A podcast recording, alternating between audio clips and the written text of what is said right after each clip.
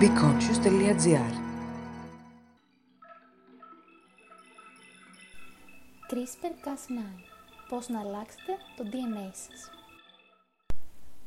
Πώς μπορούμε να αλλάξουμε το DNA των οργανισμών; Είναι ασφαλές να μεταβάλουμε τη γενετική μας πληροφορία; Ποια είναι η σημασία της για το παρόν και το μέλλον της γονιδιακής θεραπείας; Με το βραβείο Νόμπελ Χημίας του 2020 να απονέμεται σε δύο γυναίκες επιστήμονες, την Εμμανουέλ Σαρπεντιέρ και την Τζένιφερ Τούντνα, η μέθοδος μηχανικής CRISPR-Cas9 έρχεται στο προσκήνιο. Μαζί της συμπαρασέρνει μια ενδόμηχη ελπίδα, τη δυνατότητα αξιοποίησής της για την εξάλληψη γενετικών ασθενειών. Για πρώτη φορά μοιάζει εφικτή παρεμβολή στο γενετικό υλικό και καταβούληση τροποποίησή του. Α εξερευνήσουμε λοιπόν τι κρύβεται πίσω από αυτήν την σπουδαία ανακάλυψη. Η ιστορία των δύο επιστημόνων ξεκινά με μια πρόσμενη ανακάλυψη. Τυχαία, ενώ μελετούσε τον τρόπο λειτουργίας ενός μικροοργανισμού, η Sarpentier εντόπισε το σύστημα CRISPR-Cas9. Πρόκειται για τμήμα μηχανισμού που προσωμιάζει με μια αρχαία εκδοχή ενός ανοσοποιητικού συστήματος. Ο ρόλος του είναι η καταστροφή του DNA των ιών που προσβάλλουν το βακτηριακό κύτταρο με σκοπό τη δική του προστασία. Συνεργαζόμενοι με την Doudna κατάφεραν να συνθέσουν εκ νέου το σύστημα αυτό σε εργαστήριο, σχεδίασαν ένα εργαλείο με ικανότητα στοχευμένης και συγκεκριμένης τροποποίησης ενός μορίου DNA. Το μοριακό ψαλίδι, όπως συχνά αποκαλείται, βασίζει τη δράση του στη δυνατότητα απομάκρυνσης ενός κομματιού DNA και αντικατάστασής του με το επιθυμητό τμήμα. Ανοίγει δηλαδή ο δρόμος για την αντιμετώπιση ασθενειών, στοχεύοντας στη ρίζα του προβλήματος δίχως παράπλευρες απώλειες και εφόρου ζωής θεραπείας. Στην ιστορία αυτή μπορούμε να παρατηρήσουμε ένα μοτίβο το οποίο εμφανίζεται αρκετά συχνά στην επιστημονική έρευνα.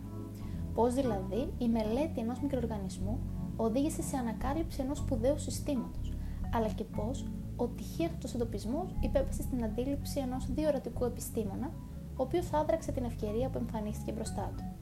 Πέραν όμως της αξίας της τύχης, που είναι γενικά γνωστή, αξίζει να τονίσουμε πως κάποια από τα σημαντικότερα μυστικά της ζωής μας τα έχουν αποκαλύψει τέτοιες φαινομενικά απλές μορφές ζωής.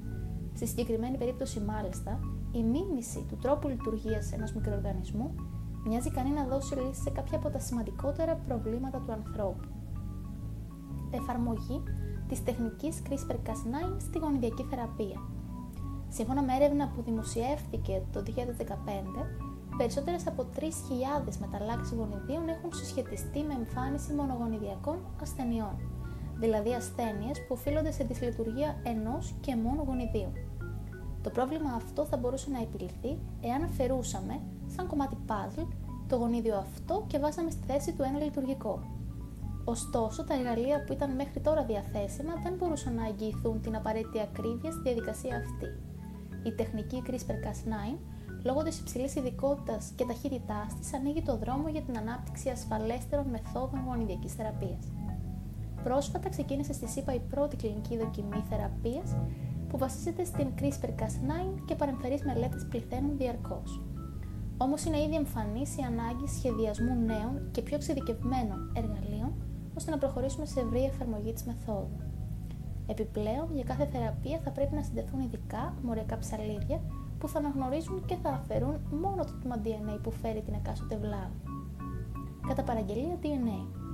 Καθώς η επιστήμη σημειώνει αλματώδε βήματα στην προσπάθεια επιδιόρθωσης γενετικών βλαβών των οργανισμών, αναδύονται παράλληλα ποικίλες ανησυχίες. Εφόσον μπορούμε να αλλάξουμε κατά βούληση συγκεκριμένα τμήματα του DNA, μήπως μπορούμε να τα σχεδιάσουμε εξ αρχής όπως επιθυμούμε; Η απάντηση είναι ναι.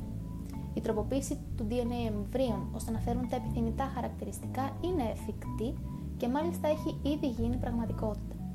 Το Νοέμβριο του 2018 μια γυναίκα έφερε στον κόσμο δίδυμα κορίτσια, τα πρώτα βρέφη που είχαν τροποποιηθεί γενετικά. Ο Χα Ζανκουί, ο επιστήμονας υπεύθυνος για τη δράση αυτή, καταδικάστηκε σε τρία χρόνια φυλάκισης για παράνομη ιατρική πρακτική. Κατάφερε ωστόσο να θέσει προηγούμενο, ώστε να διασαφινιστούν τα όρια χρήσης σύγχρονων εργαλείων με πληθώρα δυνατοτήτων, αλλά και να ανοίξει διάλογος για τους ηθικούς κανόνες που διέπουν τέτοιου είδους πρακτικές.